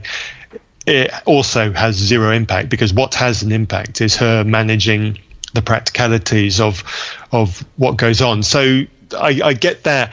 Um, I I'm fully on board with what David's saying, and I, I do get your point, Sarah, in that um, it can help to to calm the soul and relieve the nerves because, like I say, Mm-hmm. She's highly, highly stressed absolutely every single minute of every single day because she's terrified that this will happen. And terrified is probably not the wrong word to, mm-hmm. to use here. But, um, but if she but, lost all hope that it could get better, that her actions were having a, um, an impact. If she, if she lost all hope in in the future, she would shrivel up and die, and that's the hope I'm talking about, uh, not the one, okay, that, not Christians saying, "Oh, I'm going to give you hope and it will make things better for you." No, it's just that. You know, I, I, don't. Right? I don't think it's the two yes. sides. I think. I think not living by. Her, I think living let me just rethink what I want to say. I think the attitude of living without hope is not the same as being in a state of hopelessness. Yeah, I, if you're saying I, she's I not would, in a state of hopelessness about what would happen, she's working hard and practically pra- mm-hmm. with in practicality of what's going on. Um, but I, in in if I was in that situation, I wouldn't be hopeless about what's going on. But at the same time, I wouldn't be clinging to this metaphysical thing called hope, desperately wishing that something would happen. I'd be in the middle ground with the knowledge that wishing it won't do anything, but also raging against the uh, the the powerlessness of myself will also achieve nothing either. What achieves something is actually uh, setting up um, a, a, list of things that need to be uh, achieved in, in, order to to prevent the virus getting in and making sure that the these rules and regulations are implemented and are maintained and making sure that the staff are motivated to maintain that and, and keeping people's spirits up. I don't think hope is necessarily the only way to achieve that. And not clinging to hope is not the same as as being wretched and hopeless about the situation. So let me let me just. I think people without hope are the ones that top themselves. You know, they're the ones that have give. There's not there's nothing more left. So they. I think those pe- people who are are wretched in hopelessness are the people that do yes. that. So, so let, me, let me let me just jump in and see have, if I can clarify a little bit. If what you mean by hope is the opposite of despair. Uh, yes, mm-hmm. that th- we're talking about good mental hygiene. We're not talking about something yes. metaphysical. Um, I think that when the Christian talks about hope, they are vacillating between uh, good mental hygiene and also something that's metaphysical. Uh, and so I think that I think that's where some of the confusion comes from. So let me let me just um, let me just say emphatically, I'm in favor of you know the opposite of despair. right? Uh, you know, whatever. The, I don't. I don't want people to despair, but I would also say, as a practical matter, the best way to uh, step away from the brink of despair is to find a way to act. So, uh, practic- practically speaking, um, you know, if if you find yourself curling up in a ball and waiting to die the best thing that you can do is find something to do that that can engage you. Uh, that is that is stepping away from despair and hopelessness because with hopelessness you, you stop. There's there's nothing else to do. There's no reason to go forward. This is this is this is the despair that I'm talking about. Mm-hmm. That is so we, a, that yeah, is a bad mental yeah. state that you sh- that yeah. you should not uh, stay in if you find yourself there. Um, and so when I when I say that um, you need to find something to do that's tangible, um, I am I am trying to walk you away from that place where I found myself not too long ago, very near uh, this state of despair, uh, where there was there was simply nothing to do but be afraid of everybody that I walked past and wait to die. Yeah. That's that's no. no I mean, uh, yeah, that's the it's the lack of despair. It's the it's it's. I think a lot of people have hope that. Um, that humans will find an answer, that life will go on, that we'll all meet again, those kind of things. That's the hope I'm talking about. Just that there's what just opposite of nihilism. That's all.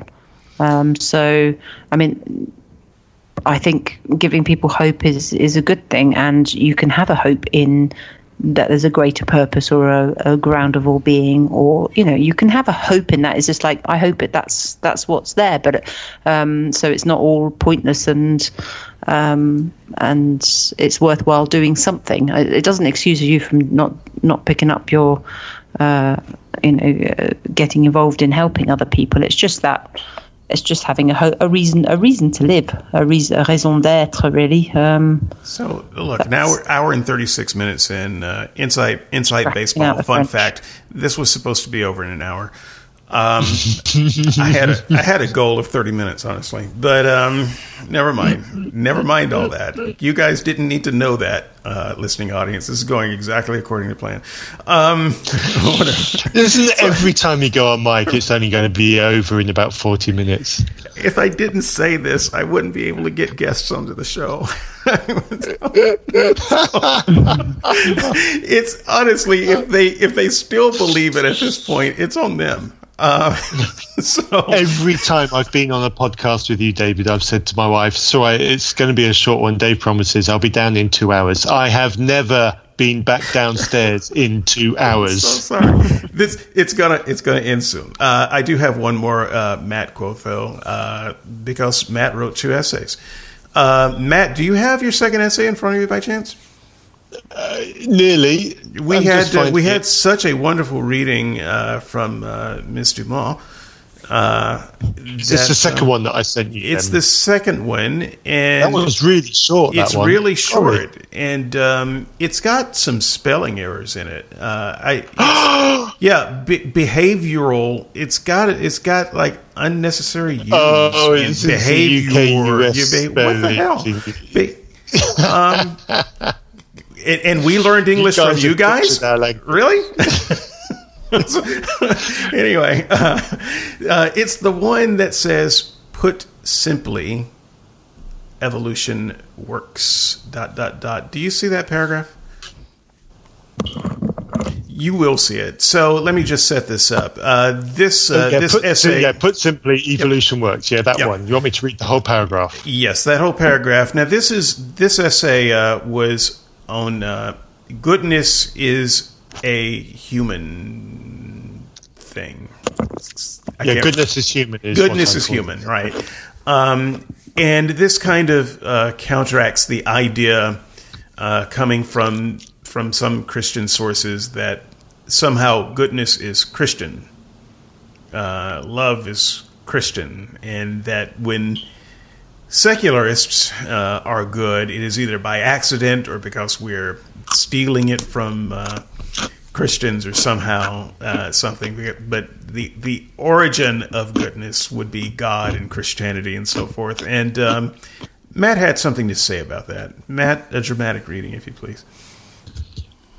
Put simply, evolution works on the group and not the individual. As a result, behavioral traits that are beneficial to the group are going to main, be maintained from one generation to the next. As it turns out, being good to each other, caring for the sick, looking after the frail is a very effective way of ensuring a group's survival. If ever there was confirming evidence that human behavior is not tied to the Christian God, it's in the knowledge that caring traits have been identified in mammals other than humans. The parent that reaches out to grab their falling child is acting on evolutionarily honed instinct. This is ingrained behavior. This is part of humanity. We all have it.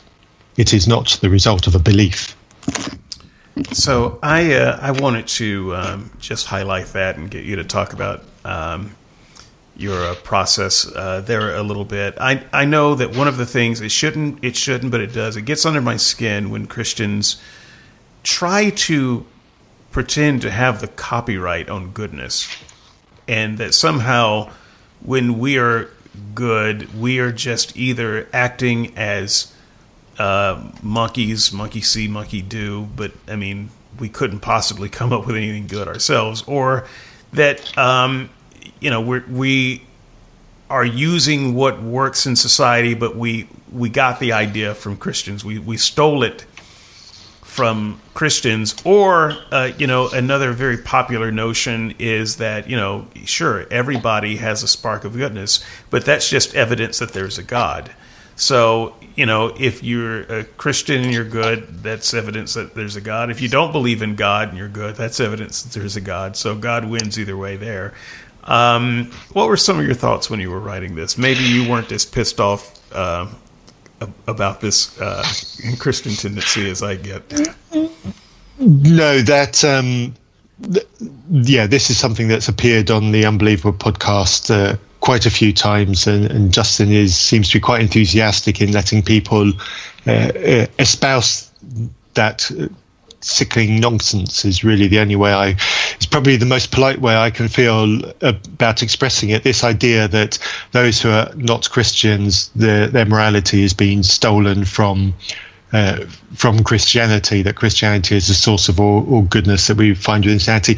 That that is like a bug crawling under my skin too. It brings me out in all sorts of uh, unpleasant uh, reactions, and so this that paragraph is is partly in response to that because when you came up with the idea of this book and I knew that there were Christians that were going to be writing about it. I knew that some form of, of this would would come up, or rather, sorry, I imagined that some form of this uh, would uh, come up. I'm not that much of a soothsayer that I know automatically what every Christian is going to write. So yeah, that was very much uh, on my mind uh, when when seeing that, and certainly in looking at what's gone on, you know, on social media and commentary about the, the uh, COVID nineteen, and a lot of stuff that's come up on on Facebook is uh, this Pilgrim's Purse uh, tent in uh, in uh, Central Park in New York, and uh, only Christians are allowed to to work there, and therefore only Christians are doing doing good stuff. So yeah, there was very much an element of no, that that's rubbish. Christians are not the only people who are doing good in this. You know, it is possible to to work together with people of all faiths and none to for the betterment of, of humanity and one particular sect planting the flag that and, and stating that uh, only goodness comes from their set of beliefs is is quite nonsense so very much that was uh, uh in my mind uh, when when I wrote that, and it, it's something that needs heading off. And I have a, a broader idea of doing something that's much longer winded about that specific subject. Okay. And in fact, actually, while I'm while I'm on it, um, I was um, recording a podcast last night uh, with Andrew for Still Unbelievable, and we are in, interviewing a guest. And um, without any prompting from myself, when I was asking him about uh, what's causing him to uh, to question his Christianity and if being a parent had changed his views at all. And uh, part of his answer to that question was he said very explicitly, uh, and I when when I eventually edit it and load it up some, at some point uh, next week, uh, go and listen to it because what he says is great. Um, uh, but he says essentially that that when he thought about himself as a parent and his children, uh, he could not do to his children what the, the human equivalent is of God sending people to hell. There is nothing that his children could do uh, to do that, and that's kind of the thing that I have in mind uh, when I when I say that. I've gone slightly off course. I appreciate that, uh, but it's that kind of thing that goodness does not belong to Christianity. Okay, I um, I'm gonna let that stand. This is this really is an issue that gets under my skin. so um, I have uh, raised my blood pressure high enough. For, yeah, uh, it gets me too. It really gets me.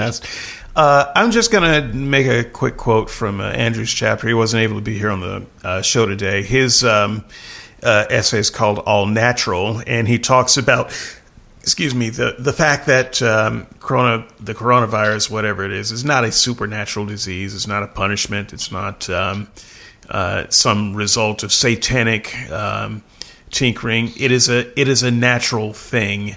Um, and, I can uh, read that for you as well if you want, David. If that's easier for you, that'd be great. It's uh, his. It's a very short paragraph. Uh, it starts with, "But it seems to me that this global pandemic." Yeah, uh, I've got it. Okay, if you'd read that, I'd appreciate it. Okay, but it seems to me that this global pandemic has done one thing even better than it has caused sickness. It has answered the question about what solves human problems, and the clear answer is humans. Were, were we to shut down Summit, Shutter, NIH, and Moderna, stop stem cell research options, and focus solely on faith based solutions, we know the resulting pandemic would be irretrievably destructive.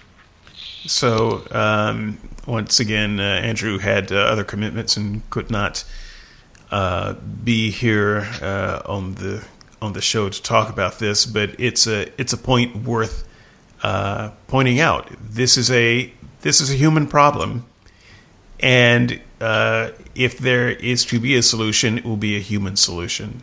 And so, uh, you know, if I can just repeat, uh, thoughts and prayers are uh, about as effective uh, for uh, the pandemic as thoughts and more thoughts. this is this is a thing that faith needs to kind of get out of the way of and allow the big boys and girls in the white lab coats to do what they do best uh, and solve a human problem. Uh, and if that creates controversy, excellent. Uh, Andrew is not here to uh, defend himself, so Christians have at him. I'm not just throwing my friend to the dogs, but really have at him. he'll uh, he'll pop in the comments. I'm pretty sure. Um, so before we go, uh, was there anything uh, that you guys didn't say uh, that you'd like to talk about briefly? Because I mean, we wrote fairly short essays, except for me. I just bloviated for a long time. Um, but um, was there were there some things that uh, you had on your mind, Sarah, that that uh, didn't make the cut? Um, I think we've pretty much done the rounds, but I think it's interesting for our generation in the West. This is probably one of the biggest things we've seen that um, causes suffering. So I think it is causing everyone to ask some questions. And it really does seem like the, the theistic worldview doesn't offer that much other than the hope I spoke about. And if that's a useful fiction to get you through the day, then have at it. But um, yeah, I didn't think there's many many answers uh, to be gained from the Christian side, particularly. Um, I don't feel any more terrified of dying or not dying from it. Um, And I will say, while we've been on air, I have had a message from a friend who has just told me she's bought the book. So, yay! Awesome! Thanks, Yay! Money to the Red Cross. And I do want to I do want to say uh, that And she's uh, got COVID you know, badly. Oh, oh, wow! oh dear.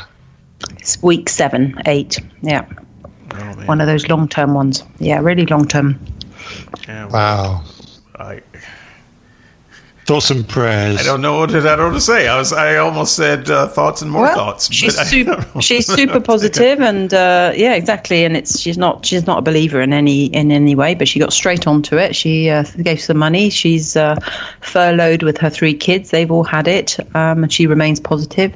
She's taken practical steps to uh, organise in the event of death her will, sorted out what her last uh, requirements are. Um, and uh, she's she just refuses to live in fear or worry, and uh, that's her that's her motto. So um, she's frankly showing the rest of us how to uh, how how to do it. Whereas I've seen a lot of fear from the Christian side, I have to say, because they're constantly reminding themselves uh, how great their God is and how much He's going to save them, etc. And then He doesn't do a whole lot. So I'd rather have her gonna- worldview. I was going to save this for last, but I, I, I will say that we've had um, we've had people from uh, all over the world uh, responding uh, to this, and I, I get to see where the uh, contributions come from and so forth. And so, thank you everyone who has um, contributed and everyone who is going to. Uh, I I without divulging any personal information, I can tell you that the top two uh, donors were not Christians. They were not Christians. Um, Christians, are you going to stand for that? Really? Are you going to stand for that? Are you going to let atheists and worse uh, out charity you here? do not do it. There are more Christian authors in this book than skeptic authors. And yet the skeptics uh, have donated. You don't even have to read the book. Uh, just donate. Just click the donate button. It'll it'll still be counted. Don't don't even worry about the download. Christians, there are ways for you to do this uh, and support your fellow writers. But more to the point, don't let it be said that atheists out donated you. Uh, you're going to have to reach high. You're going to have to reach deep. Reach deep if you want to be the top donor. I won't tell you what that amount is. It's up there. Uh, have you received a uh, stimulus check recently? And can we also add that it has been banned from Amazon, which makes it all the more tantalising and all the more reason to get it. We have been caught up in censorship because it talks about Corona. Oh yeah, and, you're not, you're uh, not going to get this at Amazon, folks. exactly. So read the book. Amazon doesn't want you to to buy it. Matt, uh, what didn't make the cut uh, in your uh, two essays? What didn't make the cut? I had to fight hard not to search out what um, Christians uh, had, and uh, specifically um, high-profile apologists with a book to sell were, were saying about it. That that got me quite in- incensed, and I think if I'd written a chapter critiquing that, that that would have just um, made me uh, look unkind and might as might as might have reflected badly uh, on your book. So I wanted to be a bit more positive uh, about that. So I put all of those thoughts into a completely different set of uh, content. Um, so and but that kind of thing is is really quite incensed me. And I've got lots I could say about that about people doing uh, live uh, apologist uh, seminar sessions on uh, across the internet, charging twenty pounds a, a person to to attend it and to watch it. You know, and we know where that money's going, and it's not going to charity. So, so that bothers me, and that that incenses me. But I had to resist from from commenting about that uh, uh, in my essay. So one day I will actually do a project that will uh, make me some money. this is one day, one day probably soon because uh, the stimulus check is gone.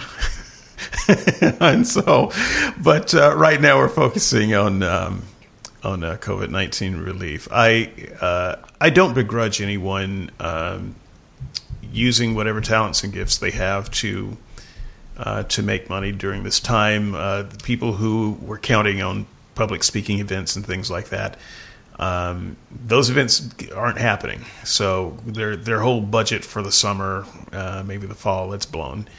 Uh, so I get that, but it it um, I think to Matthew's point, there is kind of a point where you would expect to see some of these uh, kind of big name uh, Christian personalities, uh, you know, offering some portion or doing some type of works that is focused on on just charity. And so I get that people need to live first; they need to feed themselves first, and I. Uh, I guess I was probably a different kind of Christian. I was a crazy Christian.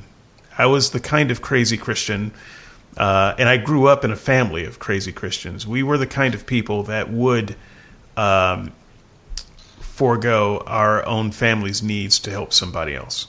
Uh, we we did that sort of thing. We would, um, you know, uh, let people stay uh, in our homes when we didn't have extra rooms, you know, that kind of thing. Um, and you know, my father was the kind of person that you know, if there was someone who needed help, he would borrow money uh, to help, you know, and and deal with the debt.